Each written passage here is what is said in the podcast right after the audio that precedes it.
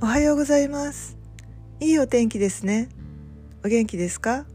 大好きです。いつもむくみっぽい自分の足を見てああいつもこんなに頑張ってくれてるんだなといつになく思いありがとう。いつもほっといてごめんねと言いながら自分に足の指先までマッサージをしてあげました。すると次の日に別人のようにすっきり何が起こったんだろう。いろんな効果はあると思いますが体質が変わったように頭が冴えて気持ちがとても楽になっていたんです。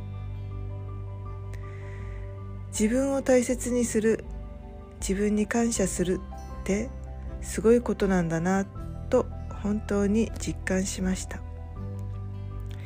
是非自分の体一つ一つに感謝の手を差し伸べてみてくださいね。ありがとうございました。良い一日をお過ごしくださいませ。